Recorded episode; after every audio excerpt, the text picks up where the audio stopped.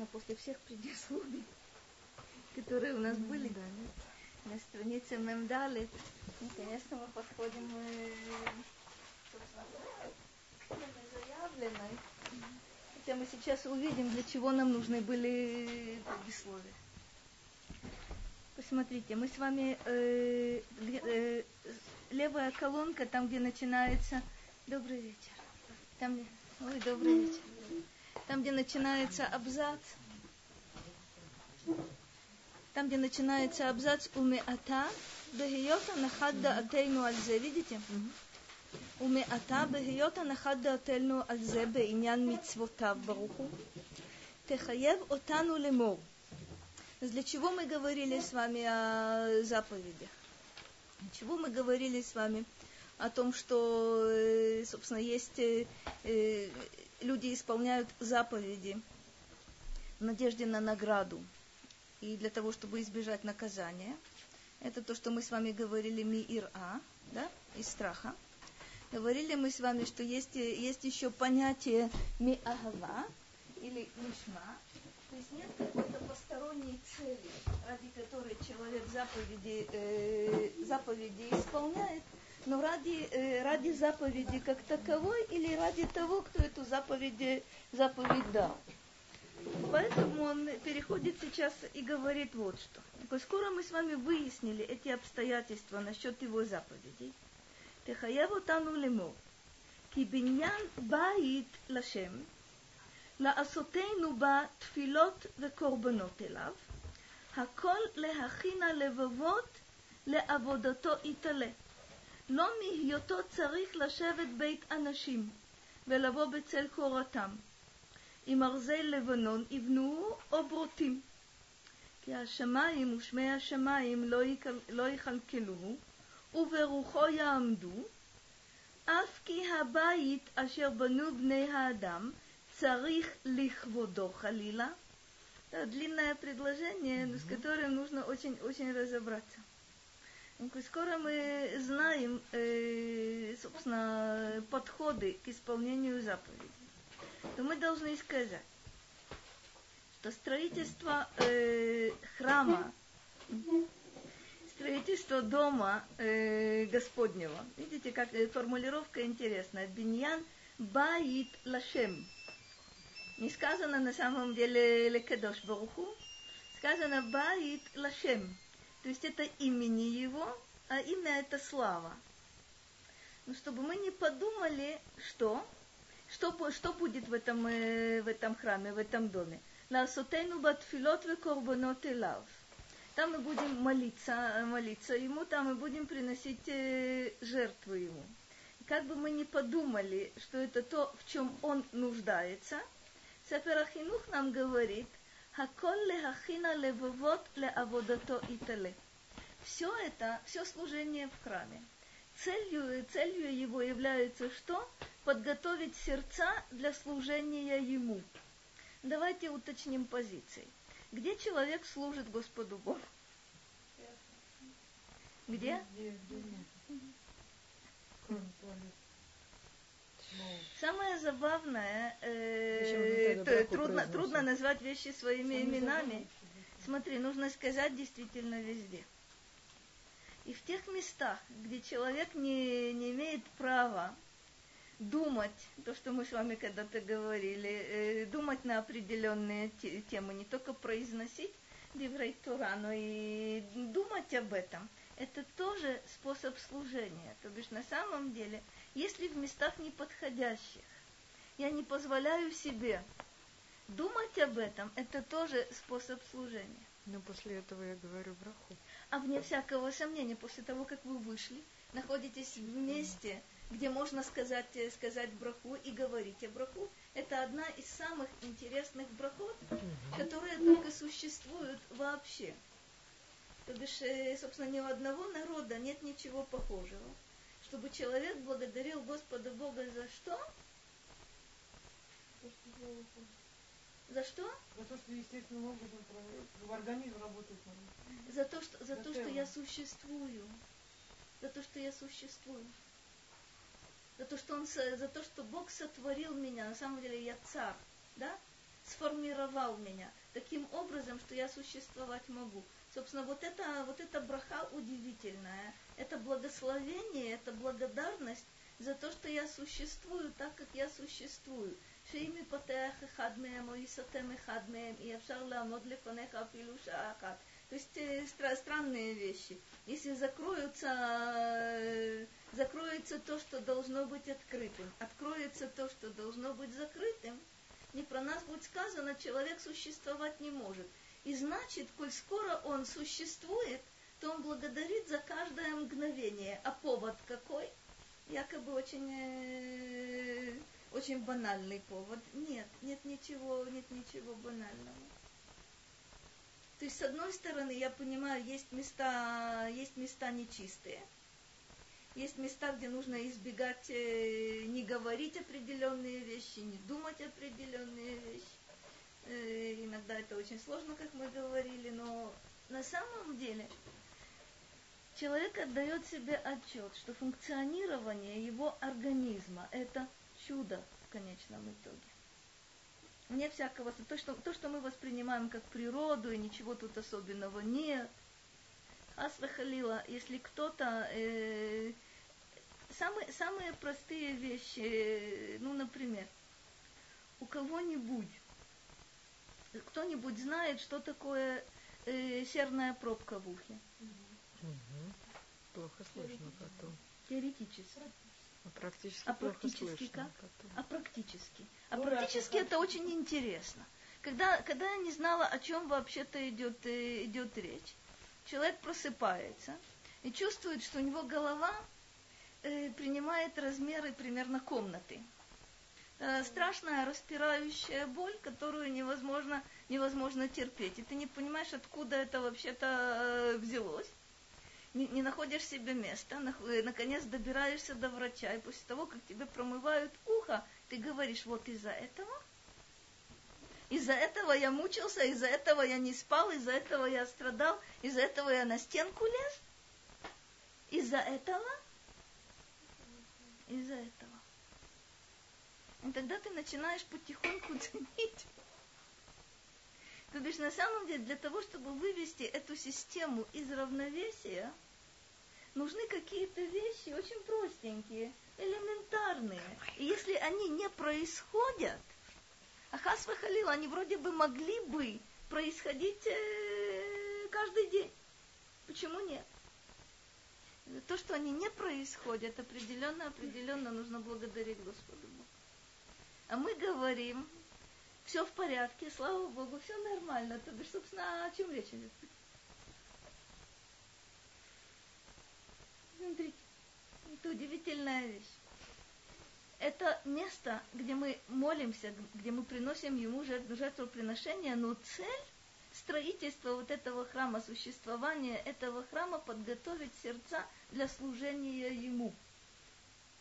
Вещь очень интересная. Где человек служит Господу Богу, как вы мне совершенно спра- справедливо подсказали, везде, всегда, при любых обстоятельствах. А для чего? А?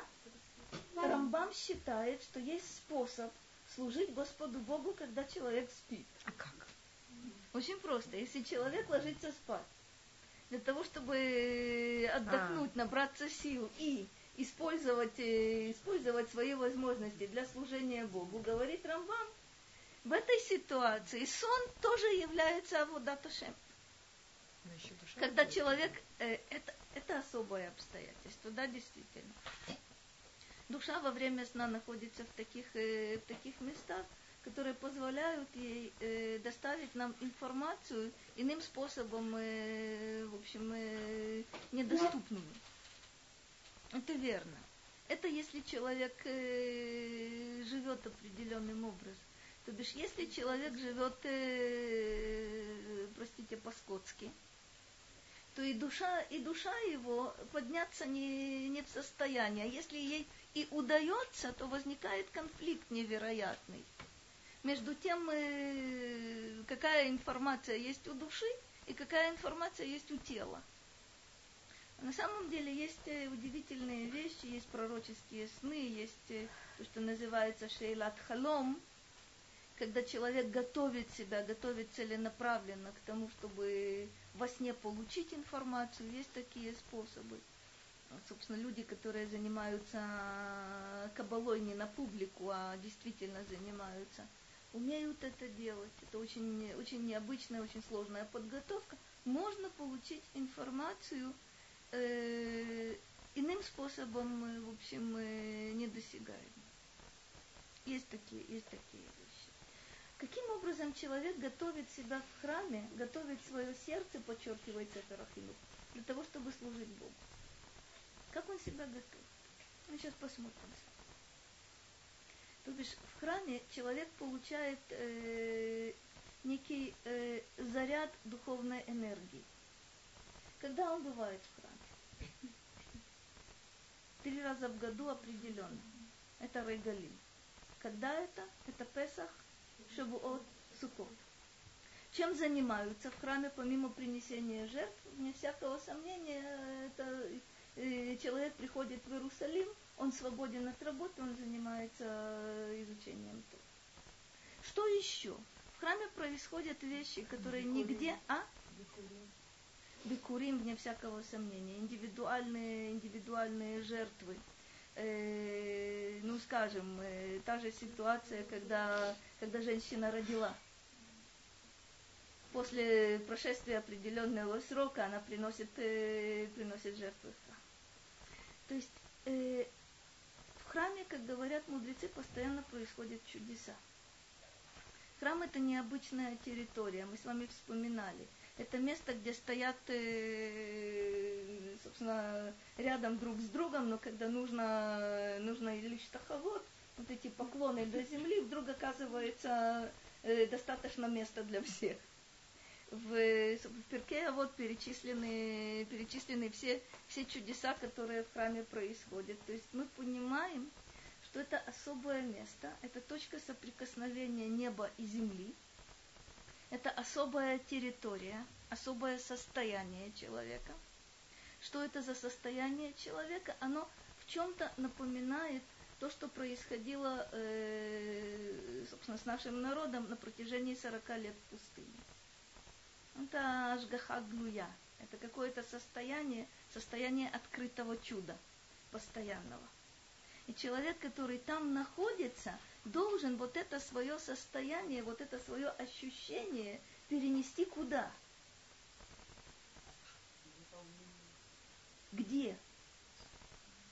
Во всех будничных ситуациях, когда он, э, когда он обрабатывает землю, когда он пасет скот, когда он продает, э, не знаю, хлебы в магазине. Простите, хлеб, но хлеб тогда в магазине не продавали ну не, не суть важно, когда он занимается будничными делами, он должен вот то свое настроение и состояние и ощущение перенести из храма в любое место, где он, э, где он находится.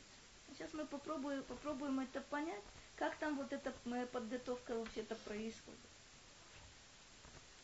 Ломи йото царих, то есть это для, ну, для того, чтобы мы себя подготовили. Ломи йото царих лашевет бейтанашим.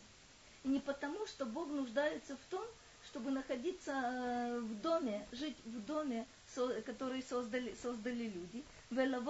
Коротам. Э, это выражение, выражение очень хорошее. Что такое э, лаво бецель коротам? Как? Яфе. Цель коротам это находиться, сейчас это звучит, э, простите, э, по-русски очень, очень странно. Это, э, собственно, э, вот эта кора, это балка, балка перекрытия потолочная, да? Это значит, что человек находится под защитой. Дом предоставляет человеку защиту. Защиту от чего? От жары, от холода, от э, нежелательных каких-то явлений, иногда и человеческих тоже. Это как у англичан, да, мой дом, моя крепость. Вот э, у нас есть понятие бецель коратам, то есть это находиться у кого-то дома под его защитой. Хас выхалила, не, Господь Бог не нуждается ни в, ни, ни в потолке, ни в стенах, ни в, ни в двери, И подчеркивается, э, любопытно, им арзель леванон ивнугу обротим. Даже если, даже если построят этот дом из ливанских кедров и из э, кипарисов, то есть ливанские кедры и кипарисы – это признак, э, вообще, это дорогие материалы. Сейчас бы мы, мы сказали из золота, не знаю, из золота, из драгоценных камней, э, бог весть еще чего-то, из э, слоновых бивней и тому подобное.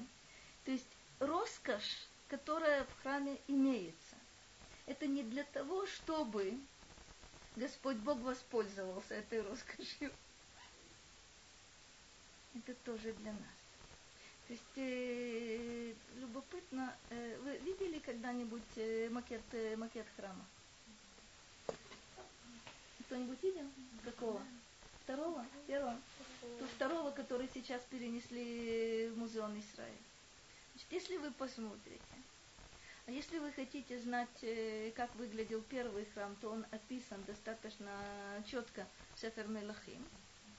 А если вы проделаете такое, в общем, упражнение простенькое, посмотрите размеры,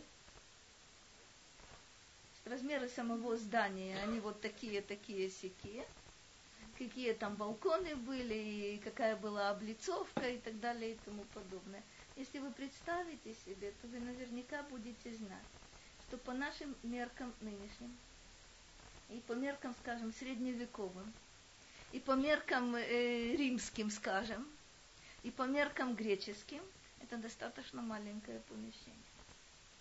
Причем нужно обратить внимание вот на что. В само здание доступ был практически только левиим и коганим. Где находился народ, женщины в Нашим, мужчины в Израиль. Это открытые, собственно, открытые дворы это мощенная земля, все, все совершенно верно. Но особой роскоши, собственно, никто, никто не видел. Кодеша Кодашим Коген Гадоль видел один раз в году в Йом-Кипур. При том, что все знали, вне всякого сомнения, что внутри присутствует золото, драгоценные э, породы деревьев и так далее и тому подобное, там особые, особые виды тканей.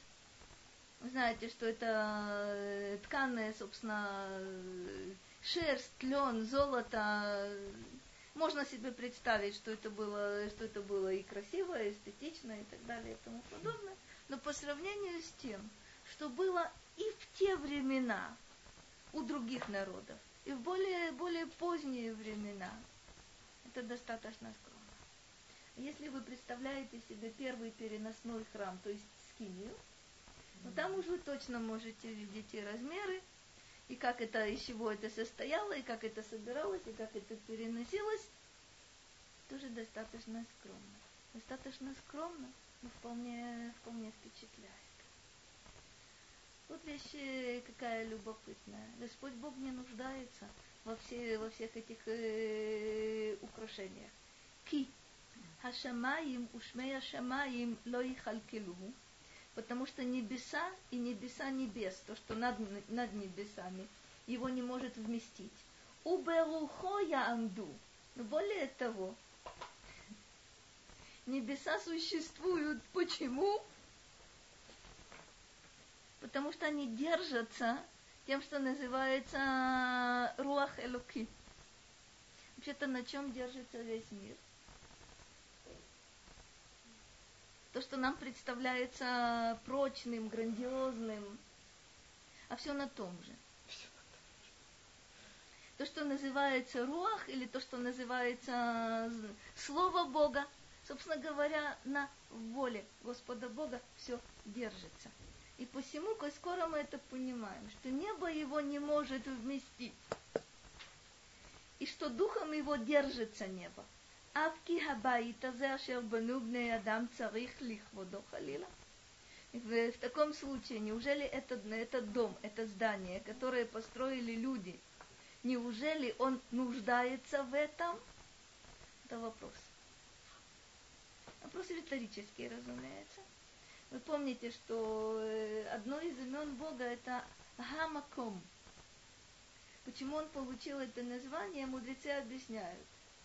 Лоха олам мекумо, элаху мекумо шелолам. То бишь не мир является местом для него, это нереально. Он является местом, э, местом для мира. То бишь, проще говоря, все в нем и благодаря ему. Все держится, не случайно мудрецы говорят э, на духе. Что такое, что такое держаться на духе? Не подумайте, что мир держится, как в древнем мире говорили, на четырех слонах, на энном количестве китов, на... Э, почему? Потому что человек – испокон веков задавал себе вопрос, на чем этот мир держится. Как он держится? Человек воспринимает этот мир как что-то прочное. Вот земля, на которой я стою, Ашем Ишмор, пока нет землетрясения. Вот море. Это верно, там постоянная, постоянная угроза, но это что-то грандиозное, которое всегда было и всегда будет. То есть точка отсчета у человека какая – до того, как я родился, эта гора была. После того, как меня не будет, эта гора тоже будет стоять. И поэтому человек говорит, это вечно. То есть по, по отношению к человеку горы, э, реки, моря, э, все, все, что мы видим вокруг, это вечное. У человека есть очень интересные э, движения и действия. Э, сейчас в современном иврите есть очень странное слово. Оно называется э, леханциях, увековечить. Как нужно от нецах? Да? Как нужно увековечить себя? Это хорошо, что здесь нет. А если вы зайдете когда-нибудь в университет, там э, написано почти на каждой стенке и на каждом углу кто, э, кто дал денежки для того, чтобы эту стенку построить. Кто дал э, денежку, чтобы, не знаю, этот коридор был, э, окошко было, э, угол был и так далее и тому подобное. Что оно такое? Кстати, у евреев это никогда не было.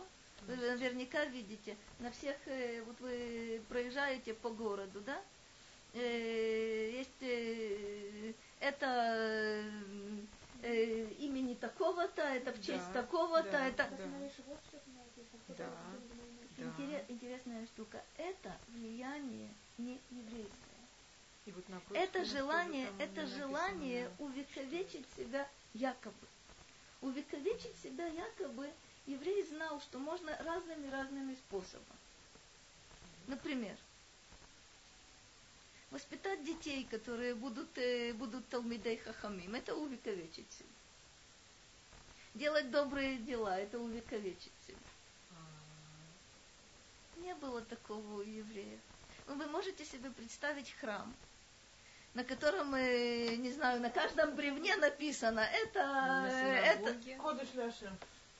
У, Кодеш Леашем. Это то, что написано на Цицу Когена Гадоль Кодеш Леашем. Это нормально. Но не написано, это, это такой-то дал денежку, а это такой-то дал денежку. Этот из Австралии, а этот из, э, не знаю, еще откуда-то. А на лампу запросто. На самом деле есть и на скамейках, если хотите. Когда-то я первый, первый шок у меня был, мне это очень понравилось. Я что-то шла по улице, вдруг вижу, стоит скамейка. Очень здорово. На скамейке написано, что это скамей, на эту скамейку денежки дал такой-то и такой-то, Мазальтов. Скоро будет на мусорных урнах. Вот это такой-то и такой-то. Можно на эту надпись, можно рядышком, но дело, дело не в этом.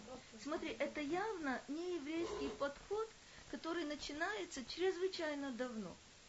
Когда это началось, ну, по меньшей мере, фараон, э, я не знаю, принадлежит ему патент или кто-то раньше его придумал, но фараон, который начинает строить пирамиды, которые являются его, э, собственно, увековечить. Увековечить. Очень, очень странная штука. Испокон веков люди строят... Вообще-то я ошиблась, конечно. Кстати, первый кто увековечил себя этим способом, был Каин. Но ему У него стало немножко... но нет, ему стало немножко стыдно. И он город, который он построил, он назвал именем своего сына Ханох. То есть стыдно ему стало назвать э, стадион Хрущев э, простите, при жизни. Смотрите, люди, чем дальше, любопытно, что вообще-то в 20 веке люди обнаглели намного больше, чем, э, чем обнаглел, простите, Каин. Когда он построил город без надобности, только для того, чтобы увековечить себя, он назвал его именем своего сына.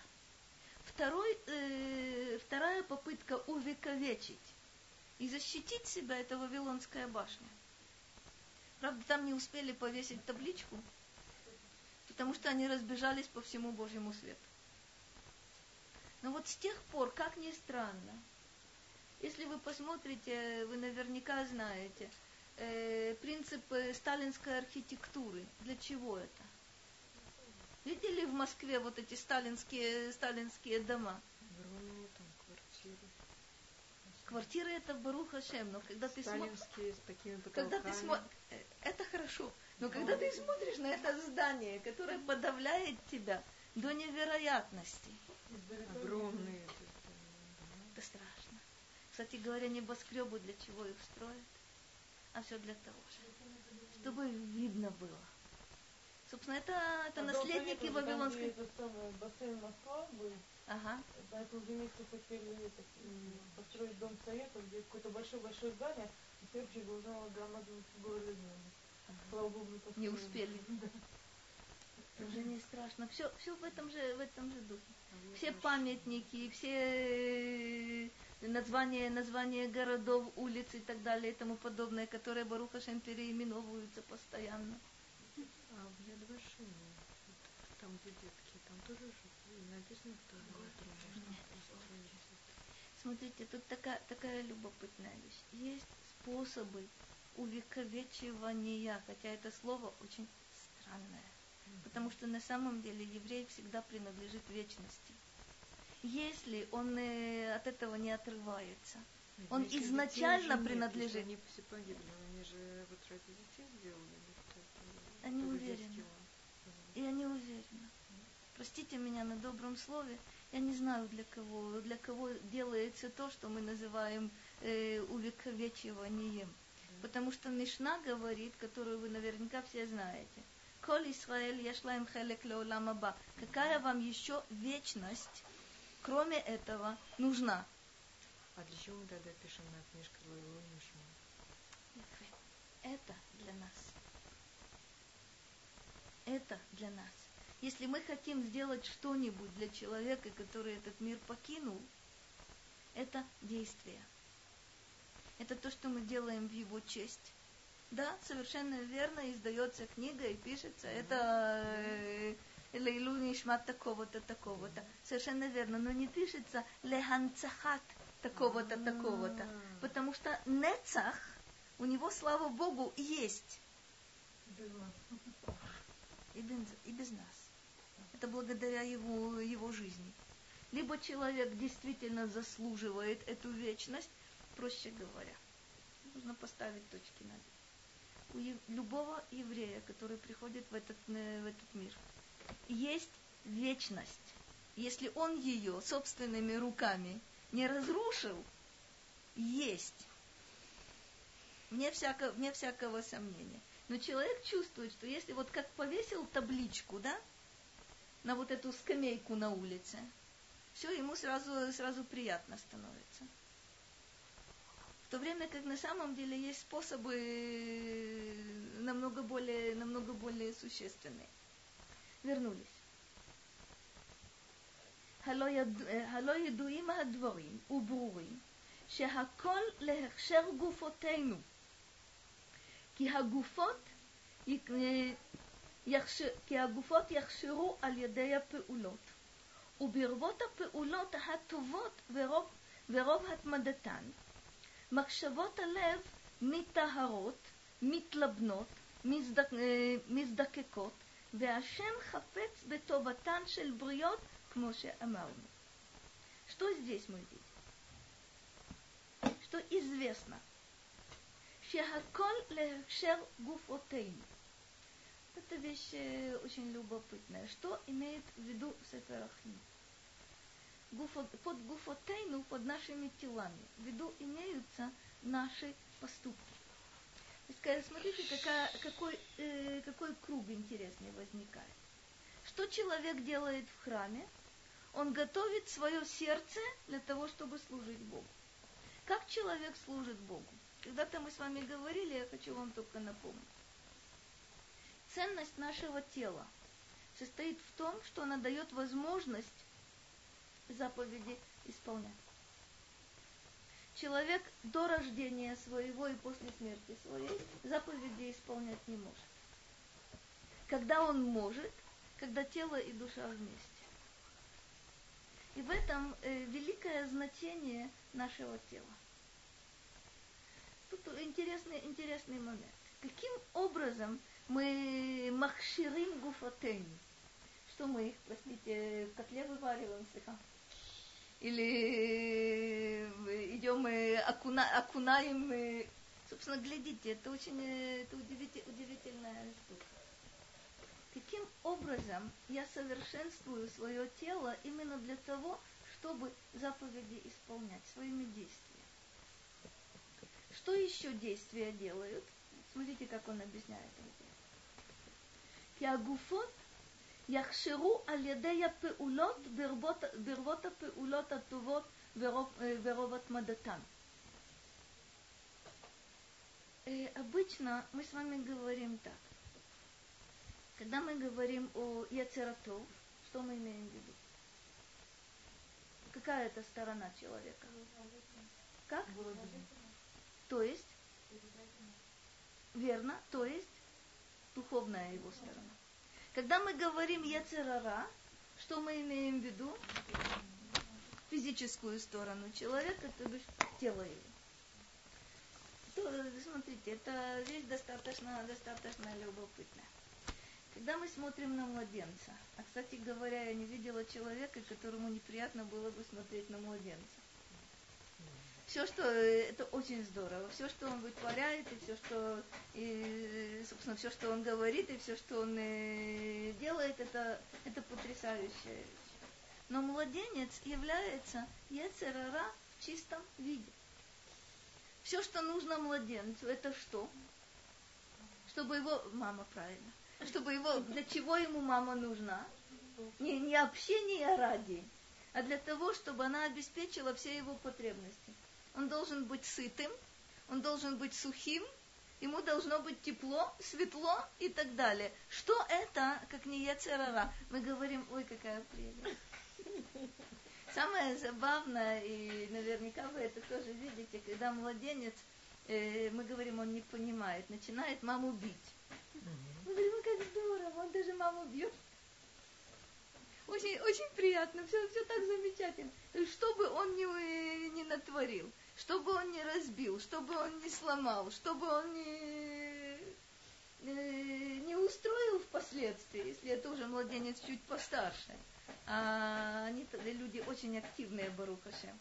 Все только умиляются, стараются оградить его от возможной опасности и умиляются вне всякого, вне всякого сама. Когда взрослый человек начинает э, вести себя так, как младенец. И самое главное для него является удовлетворение потребностей. Но у взрослого человека, как мы знаем, потребности растут вместе, э, в общем, по мере его э, роста и развития. И когда человек говорит, все это мне, это мне, это мне и это тоже мне, и все существуют исключительно ради меня, а я являюсь центром, э, центром Вселенной, мы говорим, ой-ой-ой-ой, это Ецерара. Вот интересная вещь. А каким образом я могу, э, могу свое тело подчинить духу? Помните, мы с вами говорили, что есть, собственно, два, две возможности. Либо тело подчиняется душе, и тогда это лошадь и всадник. Либо душа подчиняется телу, и тогда это с точностью наоборот когда человек тащит на себе, на себе лошадь или осла, или как, э, как хотите. То есть сцен, сценка тогда достаточно э, несимпатичная. Каким же образом мне позаботиться о том, чтобы действительно вот это соотношение всадника и коня было э, удачным? Это через действие. То бишь, если я, если я говорю, да, я хочу подчинить свое тело, кстати, все, все восточные, собственно, все восточные теории, все боевые искусства, все, собственно, все методики альтернативной медицины, на что они направлены? Овладеть своим телом. К чему йога стремится? Полный контроль над своим, э, над своим телом. Что говорит Сефер Ахинух, как мне добиться полного контроля над моим телом? Это мои поступки.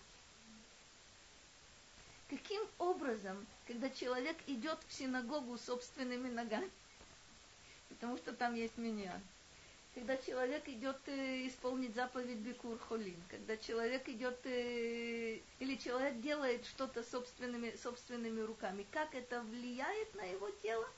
Вот эта вещь, которую называется Ферахинух, это Хехшер Гуфотейну. Удивительная, удивительная вещь. То бишь этот инструмент исполнения заповедей должен быть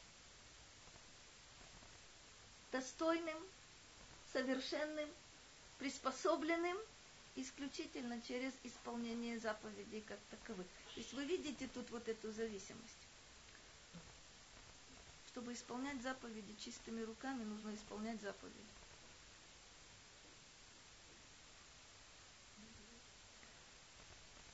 Я не могу сказать, сейчас мое тело недостаточно э, кошерным является, недостаточно чистым является. Я под, подожду, пока оно станет кошерным. После этого я начну исполнять заповедь. Что будет? А ничего не будет. Человек, сознавая свое несовершенство, должен целенаправленно совершать поступки, которые, вне всякого сомнения, позволяют совершенствовать и собственное тело. Почему тогда, если такая зависимость, почему тогда люди праведные, которые делают митцвот, так сильно болеют? Это очень здорово. То, что Рахель, э, Рахель задает вопрос, очень, э, очень любопытный. Если это есть такая связь. Он не говорит для того, чтобы тело было здоровым, оно должно исполнять заповеди. Он говорит, что такое кошер вообще по определению? Как? Пригодный, совершенно верно. Для того, чтобы тело было инструментом для исполнения заповедей, нужно заповеди исполнять. Тот вопрос, который вы задаете, он намного более широкий. Опять же, если мы говорим, если мы предполагаем, что действительно большой праведник болеет, то можно наверняка знать, что он не за себя болеет. Либо, если он все-таки болеет за себя, то мы должны знать, что чем больше человеку дано, чем э, более высок уровень человека, требования к нему растут. Праведник, кстати говоря, несет ответственность не только за себя и за свое ближайшее окружение, а за достаточно большое количество, количество людей. Слава Богу, что ни у одного праведника не возникает гениальная идея – если по мере моего подъема расширяется моя ответственность за, за людей, и я невольно принимаю на себя, собственно говоря, последствия поступков других людей, а не моих непосредственно, то, может быть, не, не стоит быть праведником. И слава Богу, так праведник э, вопрос никогда, никогда не поставит. То есть вот эти якобы трезвые расчеты. А между прочим, Рахель, обратите внимание на то, что мудрецы говорят, э, есть общее правило, которое звучит так. Коль Исраэль аревим зелазе. То есть э, все евреи в ответе друг за друга. Причем они не говорят, что праведник в ответе за, за свою общину, за своих учеников, за своих и так далее. А как они говорят? Коль Исраэль аревим зелазе. Значит, что получается? Э, получается иногда, что мы с вами, будучи совершенно простыми людьми, можем страдать совсем из-за других людей, с которыми, кстати говоря, возможно, мы и не знакомы. Это имеется в виду кто-то предыдущие, предыдущих жизнях или Это, смотрите, теоретически э, нет. Если вы не являетесь потомком, э, скажем, э, Элиха Коген, если вы не являетесь потомком Давида, Ну, если вы не, явля- не являетесь известно. потомком Шауля, Нет, ну это известно, эти вещи же. на нас влияет, собственно, тот мир, та среда, в которой мы находимся. И когда светская публика справедливо с ее точки зрения говорит, не заглядывайте ко мне в кастрюлю, и мы в нее не заглядываем, но проблема, проблема заключается в том, что когда существуют определенные явления вокруг меня, если я могу возражать и не возражаю, это очень тяжело. Но даже если я не могу возражать и не знаю о том, что вещи происходят, это какое-то влияние на меня оказывает. Понимаете, дело, в том, дело вот какого рода. Э, в лабораторных условиях мы можем сказать, то есть если мы работаем с пробирками, да, человек страдает за свои грехи. Точка. Это в пробирке. А в жизни это получается намного-намного сложнее. То, что мы аревим зелазе, кстати, нам очень помогает. То, что мы в ответе друг за друга, нам очень мешает. То есть одно и то же явление может быть моим спасением и может э, быть для меня достаточно тяжелым, э, тяжелым каким-то моментом. Но это правило, это условия нашей, нашей жизни, другого нет. Э, опять же, знать из-за чего да. или для чего человек страдает, это очень сложно. Единственное, что нам запрещено, и запрещено э, однозначно, это прийти к человеку больному и сказать, да, ну я точно знаю, за что, за что у тебя это. А, у тебя так-то, так-то, так-то, ну, это я точно знаю. Вот это запрещено. Эта вещь называется она от дворим. Это обида словесная. Это то, что э, делали, кстати, будучи вполне-вполне адекватными друзья Иова, когда они к нему пришли и сообщили ему радостно, что нет человека, который, который не, не совершал бы грехов, и ты наверняка страдаешь. За что? За свои грехи. Правда? Правда. Можно ли это говорить? А ни при каких обстоятельствах человеку страдающему это сказать нельзя. Это парадоксальная, парадоксальная такая вещь. Есть э, замечательная, замечательный мидраж, который объясняет, что такое она, она от дворы. Когда человек приходит э, навестить больного и говорит, ой, как я тебе сочувствую, как я тебе переживаю. Мой отец от этой же болезни умер. Это, это, э, это Талмуд. То есть мы ничего, но, ничего нового мы не сумеем, мы не сумеем придумать. Я так тебя понимаю, я так тебя сочувствую. К сожалению, это то, э, то что достаточно часто, часто встречается. Итак, куда мы с вами дошли? Это Экшера Гуфши. Вот интересная вещь. Когда же совершаются вот эти добрые, добрые поступки, добрые, добрые действия? Веров хатмадатан. Если это не один добрый поступок в 10 лет, а если человек приучает себя, а вначале, кстати говоря, заставляет себя совершать, совершать эти поступки, что происходит? Дальше. Махшевот алев митагарот митлабнот миздакекот. Вот это удивительная вещь. То есть начинается это воздействие на уровне физическом, на уровне действия. На что, на что оказывает это действие влияние на помыслы человека.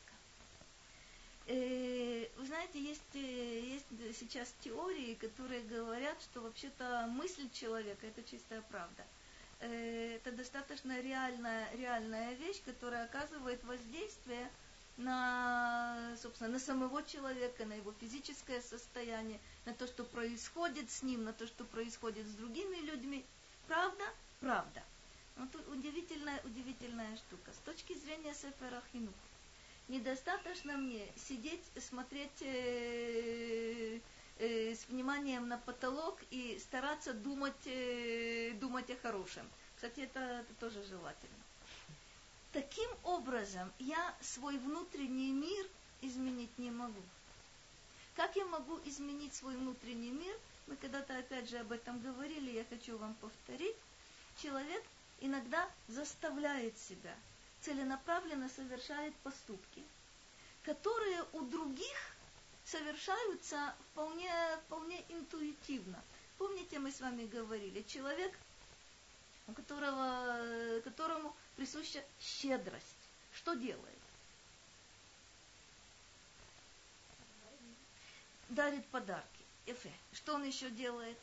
Дает сдаку. Что он еще делает? Использует свои деньги для того, чтобы облегчить, э, облегчить жизнь э, другим. Принести э, подарок это вообще-то великая вещь. Это порадовать другого человека. Либо помочь бедному, либо поддержать и поддержать кого-то каким-то образом. То бишь использует свои возможности, свои ресурсы, свои, свои средства для того, чтобы делать добро людям. Это человек щедрый. Человек э, по природе своей не щедрый, проще говоря, скупой. Приходит к мысли, что скупым быть плохо. Что он должен делать? Шесть раз в день повторять плохо быть скупым, плохо быть скупым, плохо быть скупым? Нет. С точки зрения, а? Совершенно верно. Рамбам говорит, вы знаете, что этой же точки зрения придерживается Сеферахину, он должен поступать так, как поступает человек щедрый, если он хочет быть щедрым. Недостаточно говорить «хочу быть таким-то», нужно совершать поступки, которые совершает человек, обладающий этим свойством. И тогда постепенно он увидит замечательную вещь, что, э, что больше ему не трудно совершать поступки, которые раньше доставляли ему много, много страдания. Почему я, с какой стати я должен э, помогать кому-то? С какой стати я должен э, подарки давать? А может быть мне тоже дадут? А может быть не дадут? Что на самом деле, если человек хочет приобрести какое-то свойство, рецепт совершать действия, которые из этого свойства вытекают – и тогда что? Вот то, что говорит Сефер Акинух. Махшавот алев митаарот митлабнот миздакакот. Совершая поступки, человек воздействует на свой внутренний мир, на свои установки, на свои замыслы, на свои представления об этом мире, на свое, на свое мировоззрение. И для, для Сефера Хинух это очень важная вещь. Он продолжает вот эту линию. Вехашем хафец бетоватан шель бриот, к Моше Амарну. К чему это относится? Что Бог желает блага своим творениям, как мы говорили, говорили уже много раз, что Господь Бог сотворил этот мир для того, чтобы творить э, благо своим творениям. А при чем, при чем здесь, э, при чем здесь э, это? Бог желает блага своим творениям. Как это относится к делу? Для чего мне совершенствовать себя? Оглянись по сторонам, и ты увидишь, что на самом деле плохим быть хорошо. Неправда. И здесь неправда. И здесь неправда, потому что на самом деле есть масса иллюзий. То бишь мы говорим, кстати говоря, э, опять же, насколько мы знаем, хорошо ли человеку определенному сейчас. Я это поняла очень давно и благодаря одной моей знакомой. То есть до меня, честно говоря, не доходило. То бишь, если я вижу, видела, простите, что человек улыбается, что человек э, самоуверенный, что человек э, любит э, распоряжаться, что человек настаивает на том, чтобы делали то, что он, что он хочет. Я говорила, ой, ему хорошо.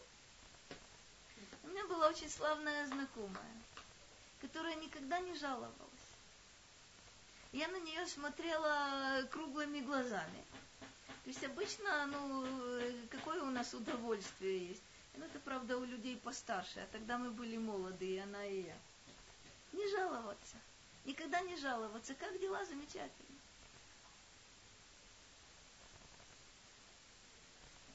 Пока я с ней, в общем, не познакомилась очень-очень близко. И поняла, что за этим замечательно. Очень тяжелые вещи стоят. Очень тяжелые. Смотрите, на самом деле нам кажется, что хорошо человеку, с которым мы знакомы очень-очень э, поверхностно. Тот, э, когда мы узнаем человека, мы наверняка также узнаем, что у него помимо, э, помимо каких-то успехов, достижений, благополучия и тому подобное, есть еще, ну, как у, как у Луны, простите есть светлая сторона, есть, э, есть темная сторона, и другого, и другого нет. Когда мы говорим, что плохим быть хорошо, что мы имеем в виду? Вот эти иллюзии, что мы видим. Вот человек, вот как он живет, он живет исключительно для себя, он эгоист и так далее и тому подобное. Смотри, как здорово. Вот тебе квартира, вот тебе машина. Что в этой квартире происходит, мы не знаем э, как знаменитая израильская поговорка говорит, Хадеша шела шахен ярок йотер. Это почему? Это верно. Это, это верно. Но, э, собственно, э, в Израиле это страшно распространенная, распространенная вещь. То есть то, что ты видишь со стороны, ты это не поливал, ты это не сажал, ты не знаешь, каким какой ценой у него, у него травка зеленая. Что ты говоришь, а ему, а ему лучше. Вот так вот, без, э, без труда у него все, все получается так замечательно. У меня, правда, тоже есть травка, но я знаю, как много там да, моего труда и моего неуспеха. Я знаю, что я делал, я, я знаю, какого садовника я приглашал, сколько я ему платил, сколько я трачу на поливку, а у моего соседа все совершенно замечательно потому что не ты об этом, э, не ты об этом заботился, и ты не знаешь на самом деле, что там, э, что там происходит, поскольку речь идет не совсем о травке. То, альке, цивану лигбоа маком. Опять же, скоро Господь Бог желает нам блага. С этим связано. Он, чего Он желает? Чтобы мы готовили себя к служению Ему. Чтобы мы совершенствовали себя – чтобы мы на самом деле достигли того, что называется модным словом самореализация. Что такое самореализация в нашем смысле? Это не профессия. А mm-hmm. что это? Как? Для чего? Для того, для чего я пришла в этот мир. Достаточно, достаточно трудно э, якобы назвать, а для чего я сюда пришла? Служить Господу Богу, точка. Господь Бог все в этом мире сотворил, как, как говорят мудрецы, лихводо. Все сотворенное здесь сотворено во славу Ему. То бишь на самом деле, если я понимаю отношения между нами – если я понимаю изначальные позиции, для чего я здесь нахожусь,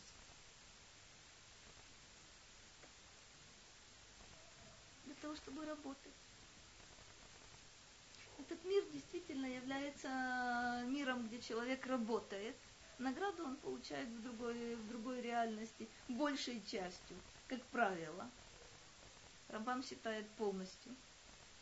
Рамбан, то есть Нахманит, считает частично здесь, частично в другой реальности. Но вот эта частичность там большей частью.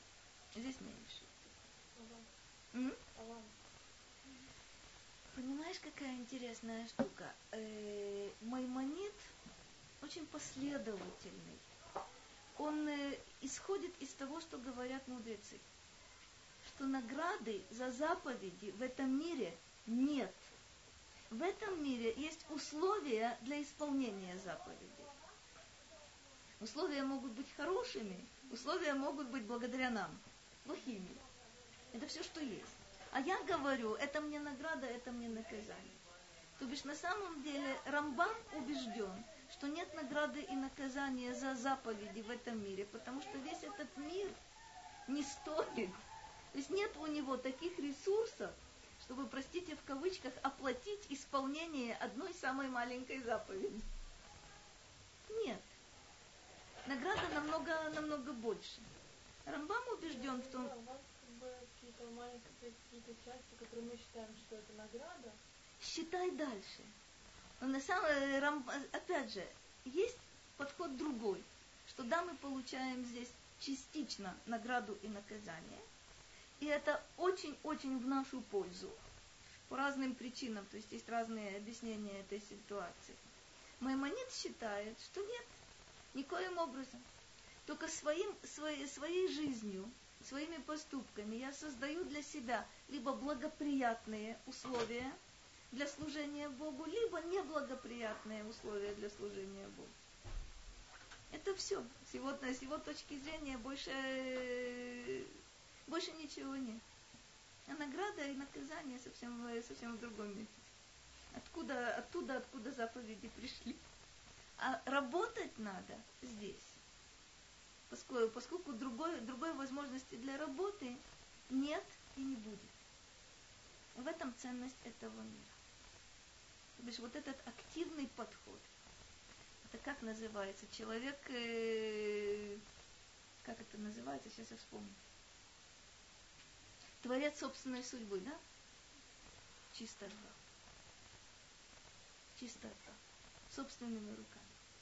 Только не так, как, э, как нас в свое время учили. Не знаю, правда, как вас учили. Надо было переспросить. טוב. ועל כן, ציוונו לקבוע מקום שיהיה טהור ונקי בתכלית הנקיות, לטהר שם מחשבות בני איש ולתקן לבבם אליו בו. Смотрите, удивительная формулировка. И поэтому Господь Бог дал нам заповедь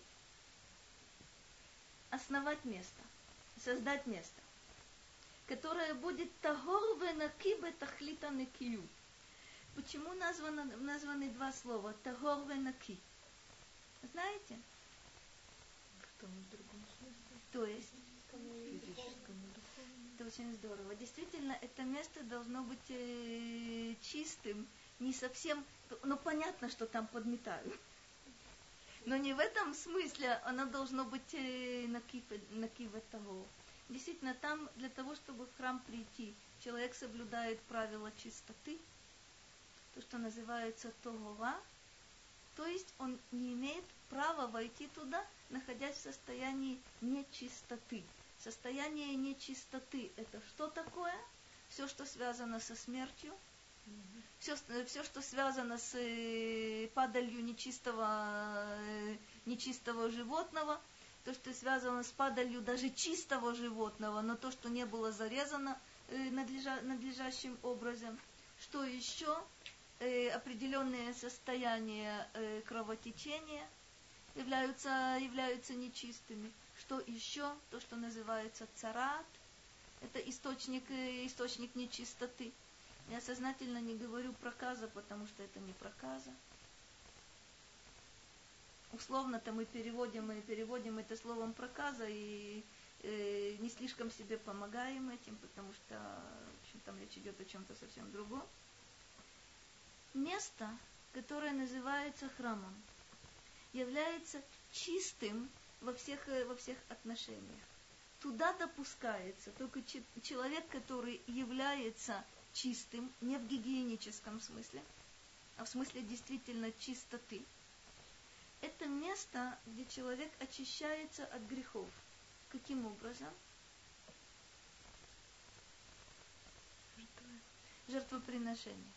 Достаточно ли принести, принести, доставить туда определенную жертву, и человек автоматически станет чистым? А как?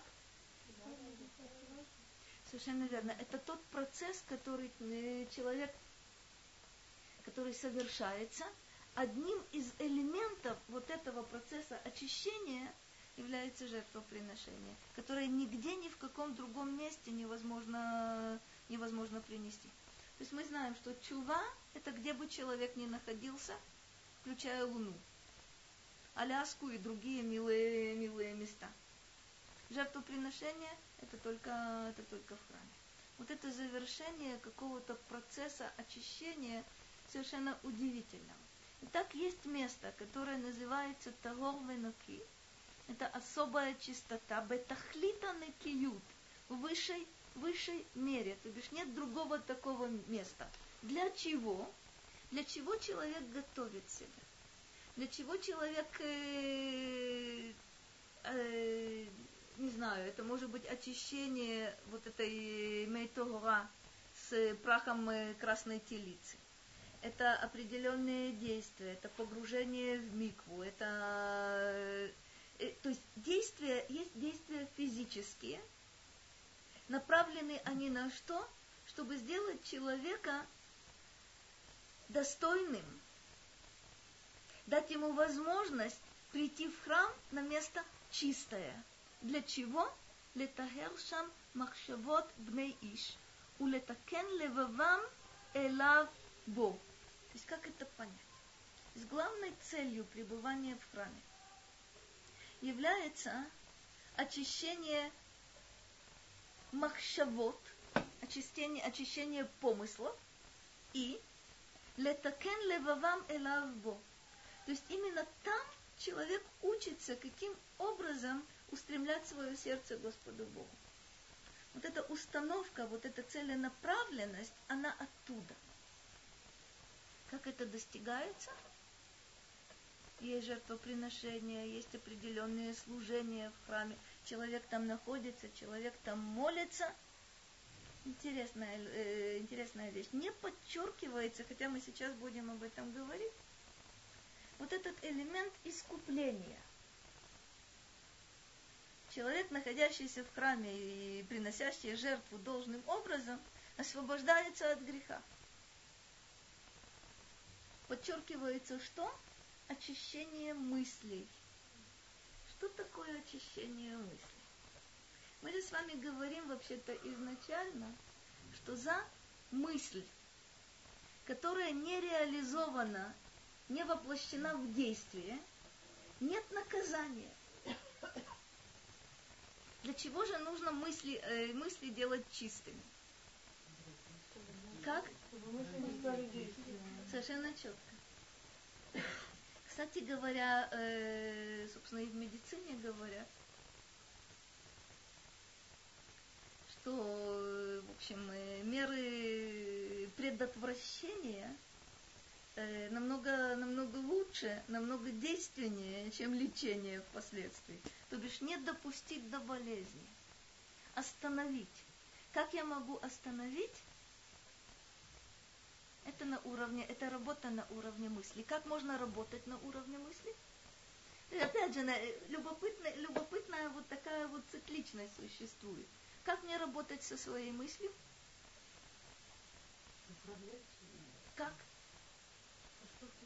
Через действие. Совершенно верно. Вот это любопы, любопытная штука. Теоретически сказать, нужно контролировать себя, нужно не допускать дурных мыслей свои хорошие мысли, чтобы они не были оплошены. Как? Ну, как бы, вот, чтобы Смотри, об этом, об этом мы говорили, это очень здорово. Ты совершенно права. Когда у меня есть какая-то дурная, навязчивая мысль, я ее могу изгнать исключительно при посредстве хороших мыслей. Здесь Сефер Ахинух говорит намного важные вещи. Что это за махшавот? Это мои замыслы что я планирую, что я хочу, чего я добиваюсь, каковы мои ценности, каковы мои интересы. Что он говорит исключительно при посредстве поступков ты можешь это корректировать. А просто говорить, я не хочу быть трусом, я хочу быть смелым. Можешь говорить еще 200 лет. Если ты совершаешь поступки, ты действительно происходит некая трансформация и на уровне мыслей. И тогда любопытная вещь. Помните то, что мы с вами говорили? Если я совершаю поступки, которые диктуются свойством мне не присущим, но я совершаю эти поступки, постепенно я приобретаю вот это желаемое свойство. И как я теперь буду совершать поступки? Совершенно естественным образом.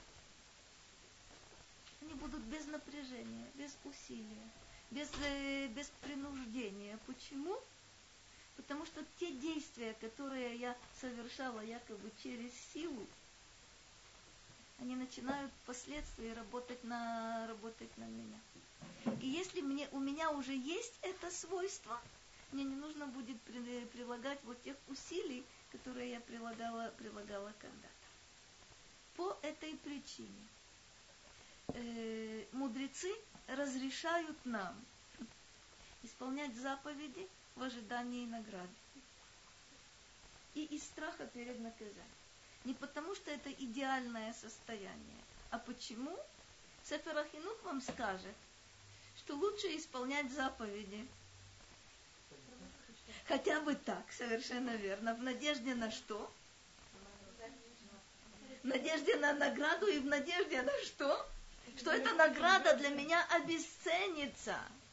Что на самом деле я приобрету вот то свойство, которое, собственно, вот эти действия мне, мне дают. И тогда я буду совершать эти же поступки, мне всякого сомнения, без расчета, без расчета на, на награду. Э, я, по-моему, говорила вам, я только повторю очень коротко. У Рамбама есть очень красивая притча. Он говорит так. Э, малолетний ребенок волею судьбы, или как хотите сказать, стал царем. И для него сидеть на престоле было намного, нам, э, намного менее привлекательным занятием, чем играть в мяч со своими приятелями на улице.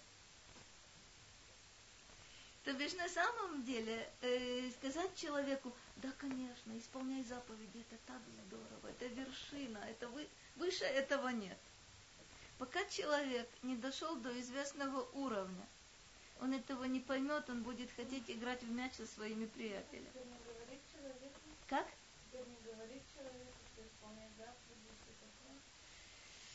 Это очень здорово. Прежде всего мы задаем себе вопрос, как мне себя воспитывать. Маленькому ребенку говорят вне всякого сомнения, ведь смотри, в чем наша, в чем наша проблема? э, в нашей жизни мы говорим ребенку что? Легаки. Ты должен чистить зубки почему?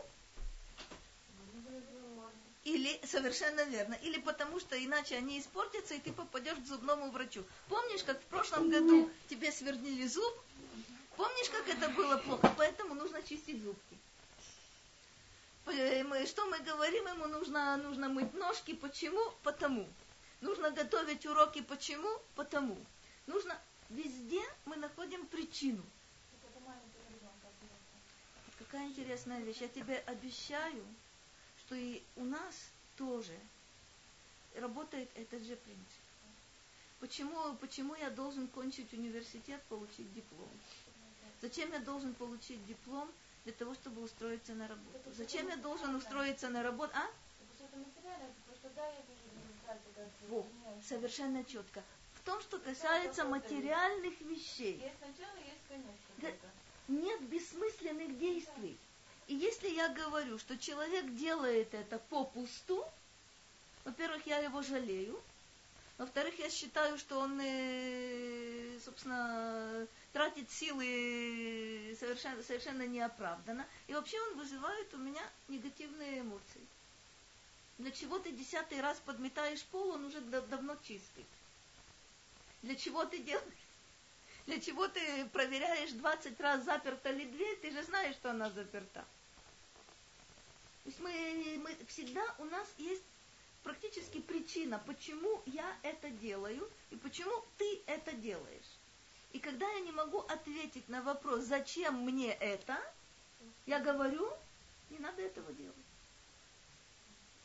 Так мы учим ребенка, так мы учим себя, это наша установка.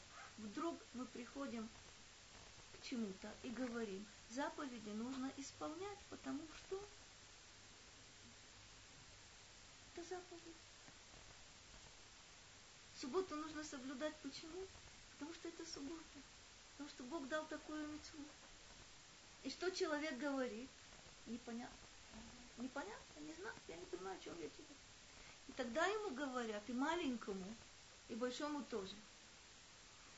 Смотри, есть конфетки э, более продвинутые и менее продвинутые. Менее продвинутая конфетка говорит, что? Почему нужно это делать? Будет реальная какая-то польза. Как от чистки зубов и так далее и тому. Более продвинутая конфетка ты поймешь какие-то вещи, ты сумеешь подняться на более высокий уровень, тогда тебе откроются какие-то истины. У тебя ты почувствуешь, у тебя будет, э, а, ты почувствуешь субботу, у тебя будет э, взлет душевный и так далее и тому подобное. Это что? Любопытно, что это тоже, э, ну это конфеты для продвинутых. Это правда? Это правда. Для этого ли ты соблюдаешь субботу? На каком-то, на каком-то этапе однозначно да. Или что тебе говорят? Э, все евреи соблюдают. Оливай. Ты хочешь принадлежать, ты хочешь принадлежать э, к нашему народу, ты делаешь то, что делают все. Ты, и так далее и тому подобное. Ты думаешь о своем э, совершенствовании а, и так далее и тому подобное. Ты это делаешь. То есть опять я называю какую-то, то, что Адаса сказала, называю какую-то цель. Проблемы начинаются тогда, когда человек говорит, я уже целых три субботы вроде бы соблюдал, не чувствую никакого душевного взлета.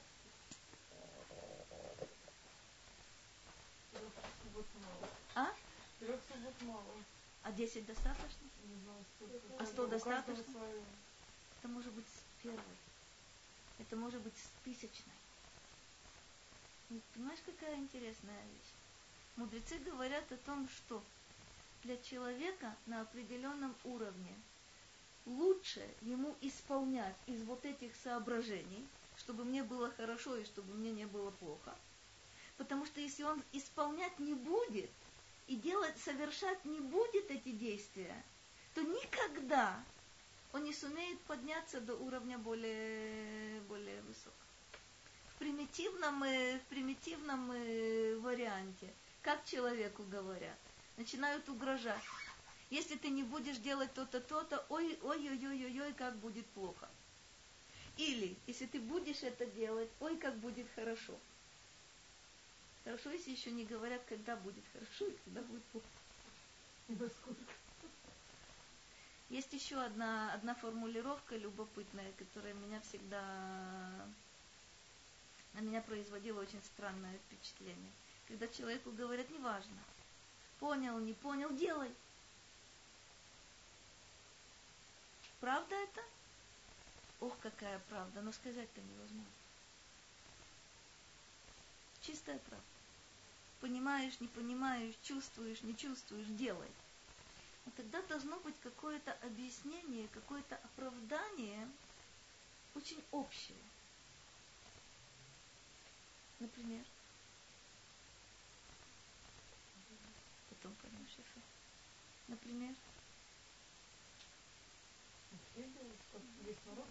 Это все то, все то, о чем мы, о чем мы говорим. То бишь, э, изначально я вам хочу напомнить, э, что, что говорит Сефер Ахинух в предисловии. Говорит следующую вещь. Взрослому человеку не нужно знать смысл заповедей. Он знает, что это заповедь. Он знает, кто эту заповедь дал. Он знает, что такое заповедь в самом общем? Это в самом общем виде. Это исполнение воли Господа Бога. Для этого я здесь нахожусь. Больше ему не нужно объяснять. Кому нужно объяснять смысл заповеди? Ребенку 13-летнему, который везде э, относительно всего задает вопросы, а для чего, а почему, а что за этим, э, что за этим стоит. Это не совсем, не совсем просто. Он просит якобы прощения у нас за то, что он говорит нам о смыслах заповедей, в то время как смыслов любой заповеди великое множество. Он же указывает на что-то, на какой-то, на какой-то аспект и просит, просит у нас прощения. Он занимается этим, в то время как достаточно было бы сказать, это заповедь. Что еще человеку нужно говорить? Нужно говорить очень много. Почему? Для того, чтобы я поднялась на уровень, когда для меня достаточным будет одно вот это слово, я это исполняю, потому что это воля Господа Бога, нужно знать очень много. Когда человек не знает или знает очень мало, он не сумеет подняться на, на вот эту ступень. По той причине, что человек, знающий чрезвычайно мало, думает, исключительно на уровне материальном. А в материальной действительности у всего есть назначение и у всего есть смысл. Мы отталкиваемся от какого-то частного смысла, от какой-то крупицы смысла, для того, чтобы подняться на более высокую ступеньку, еще более высокую. Я найду еще один смысл, еще один смысл, еще один смысл, еще один смысл. И когда, поднявшись на тысячный этаж, я скажу, что я исполняю это только потому, что это заповедь, у меня багаж будет невероятно большой. Когда я со своим маленьким багажом, который вмещается, не знаю, э, в кармашек, скажу, что я исполняю это, потому что это заповедь, за этим ничего стоять не будет. Человек должен очень-очень-очень много знать, чтобы прийти к тому, что он исполняет заповедь. Не ради награды. Не потому, что у нее есть возвышенный смысл, который есть у нее. И не потому, что он сможет подняться на более высокую ступень, хотя он поднимется. Вот это знаменитый-знаменитый парадокс. Мы с вами говорили, я только напомню об этом. Верить в то, что есть награда и наказание, это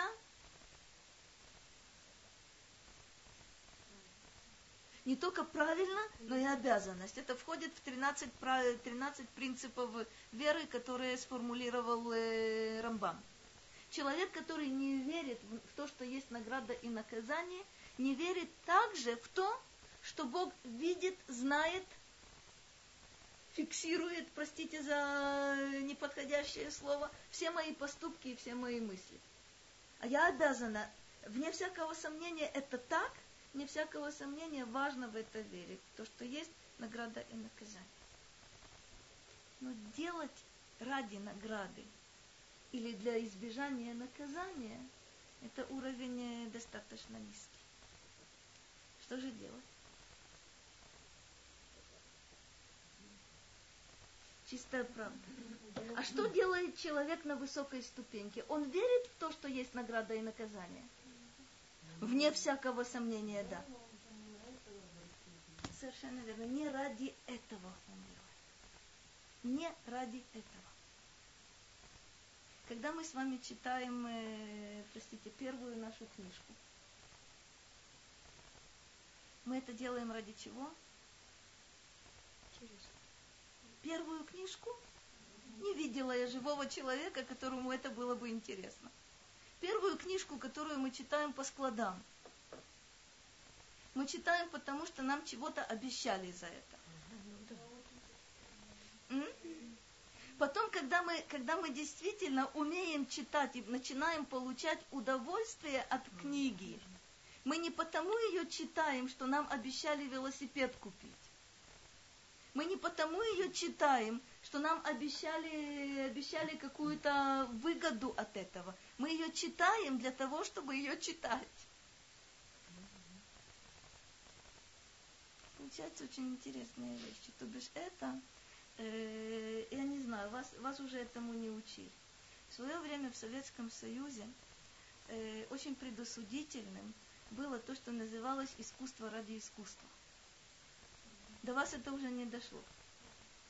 Что такое, смотри, на самом деле в Советском Союзе идея была какая?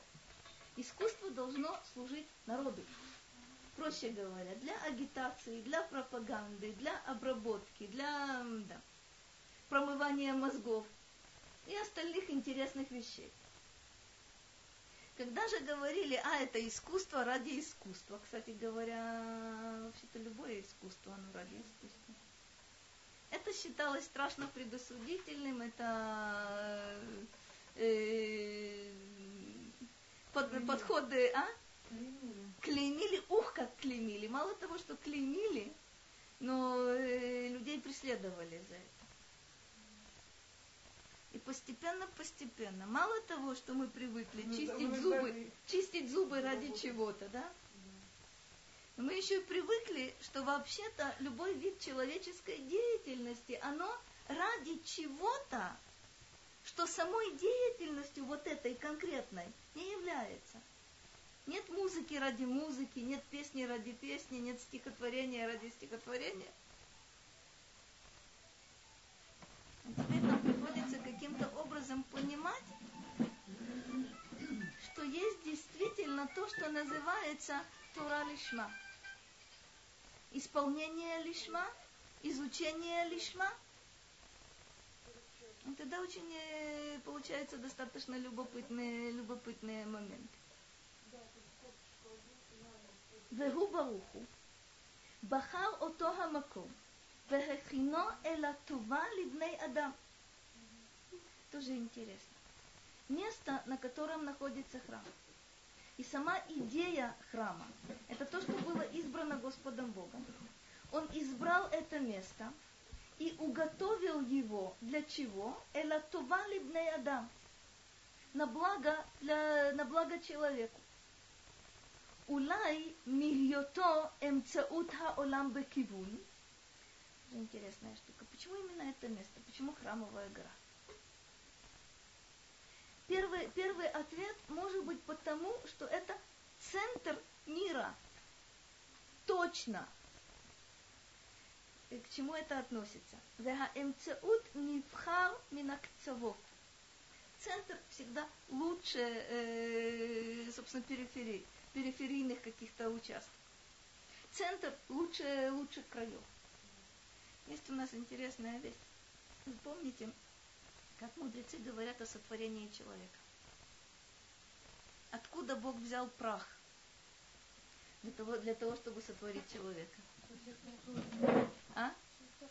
Со всех, со всех концов, совершенно верно. А есть еще один мидраж, который говорит, что это с места жертвенника.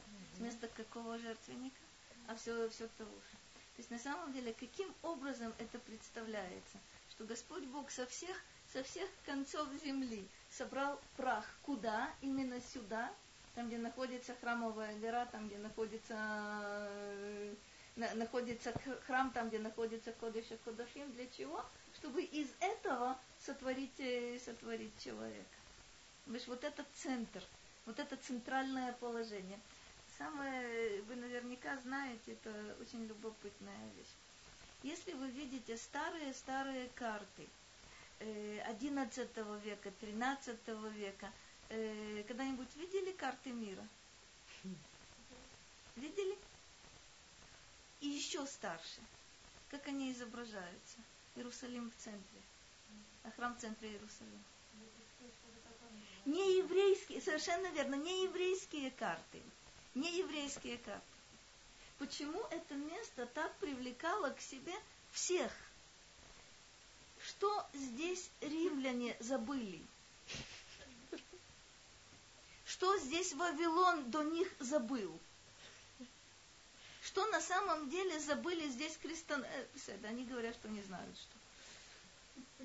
Что здесь забыли другие народы? Что оно такое? Это же крошечное, крошечное место.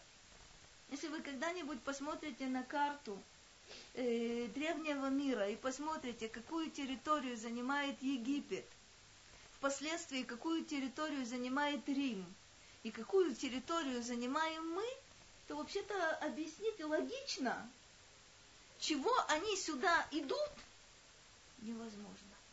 Интересно, что у всех народов окружающих есть что-то очень странное. Это притягивает как магнитом.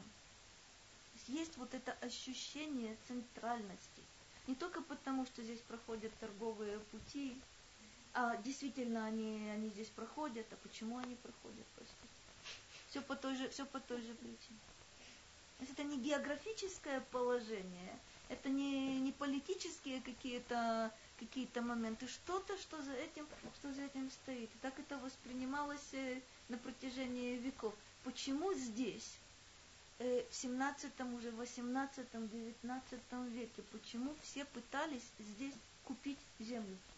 Mm-hmm. Почему, простите, э, на Миграша Русим стоит, стоит церковь? Почему в Энкереме есть монастырь?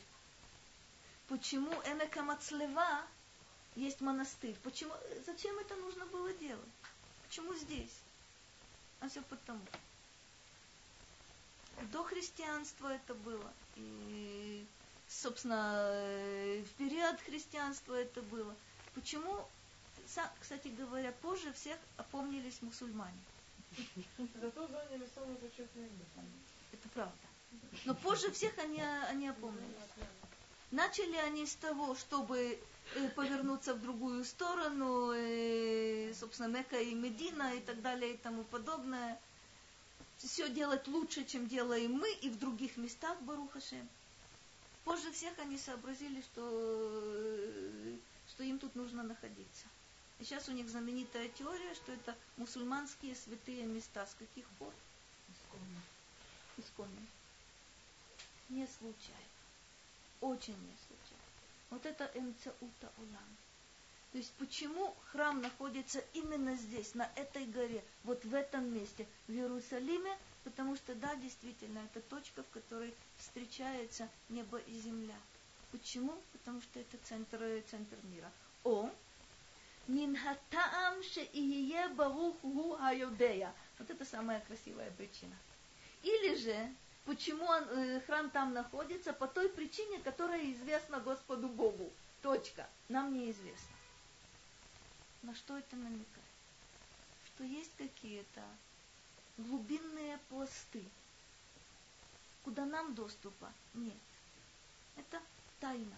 Это тайное учение, куда человек, э, имеющий подготовку серьезную, каким-то образом проникает, но мы должны знать, что только это место, никакое другое. Последнюю сказку, которую я вам скажу за оставшиеся 20 э, секунд, нет, те часы спешат, мои часы не спешат. За оставшиеся 20 секунд я все-таки должна вам сказать. Сказка замечательная.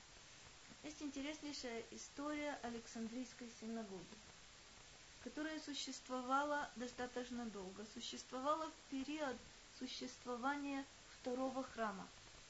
Нужно себе представить, храм есть. В Александрии, в Египте, есть э, многочисленная еврейская община, которая соперничает с тем, что, что происходит в Эрец Исраиль. Это соперничество выливается вот во что. Они строят синагогу, которая по размерами своими превосходит Иерусалимский храм и устраивают там, э, единственное, чего они, слава Богу, не делали, это не было жертвоприношений там. Нет. Жертвоприношений нет, хотя претензии были невероятные. У вас мудрецы и у нас мудрецы. У вас есть храм, а у нас есть синагога еще роскошнее. Причем э, есть э, описания исторические, замечательные, какое количество людей там собиралось, и какие для того, чтобы одновременно люди говорили «Амен», стоял человек на возвышении с флагами и показывал, э, не слышно было, естественно, ничего, флагами показывал, где нужно сказать э, э, амен в молитве. Богатейшая община. Вы знаете, каков был конец Александрийской общины? Пожар. Понятно, не, не от короткого замыкания при полном отсутствии электричества. Сожгли. Вот этот еврейский квартал э, богатейший. Эта синагога невероятно, невероятно богатая с ценностями невероятными, какие книги там были, что там хранилось. Нет, нет, нет, Александрия это немного, немножко другая, другая вещь. Если вы когда-нибудь э, э, были или будете в Бейтот Фуцот, там есть э, совершенно замечательный макет э, горящей вот этой, вот этой синагоги. Они немножко рассказывают историю, историю Александрийской общины. О чем речь идет? Речь идет о том, что храм может быть только в Эрец Исраэль, только в Иерусалиме, только на этой, на этой горе. Никаких вариантов не было и не предвидится. Это существенно важный момент. Потому что всегда, когда человек об этом забывает, он очень хочет повторить подвиг Александрийской э, синагоги где-то собрать, э, собрать э, многочисленную общину, где-то чего-то там построить. И сказать, мы тоже. Собственно, чем мы хуже. Это очень важный, очень важный момент. Другого такого места нет. Слава Богу, мы э, дойдем до этого, мы, мы посмотрим, собственно. Мудрецы говорят, что святость пребывает на этом месте и тогда, когда оно разрушено. мы увидим, мы увидим знаменитый момент, что есть разница невероятно большая между этим местом разрушенным, между этим местом, когда оно восстановлено, и когда там служение, и когда мы там находимся. То есть все те, все те бедствия, которые общем, обрушиваются на этот мир, если бы люди знали, что единственным способом справиться с э, тепличным эффектом и другими бедствиями, а нет другого. Это восстановление храма. Если бы не евреи, а другие народы знали, ох, как бы они нас торопили. Собственно, от этого зависит благополучение. Есть еще, правда, обстоятельства, от которых оно зависит, но от этого очень. То, Безрат Ашем. Всего вам доброго. Спасибо. Может быть, на следующей неделе кондиционер будет? Он не работает. А-а. Да, пожалуйста. В самом начале я, наверное, сказали, почему храм должен быть такой красивый. Для того, чтобы мы и видели себя маленькими, я просто хотела. Нет, ты понимаешь, какая интересная вещь? Э, храм должен быть действительно впечатляющим для того, чтобы люди на относительно низких ступеньках своего развития, включая малых детей, чтобы это на них произвело впечатление, хотя они не видят, что внутри находится. Они видят то, что находится снаружи, и есть вот это первоначальное впечатление, и слава Богу, что оно есть. Когда человек знает, куда он пришел, ему на самом деле на золото незачем внимание обращать.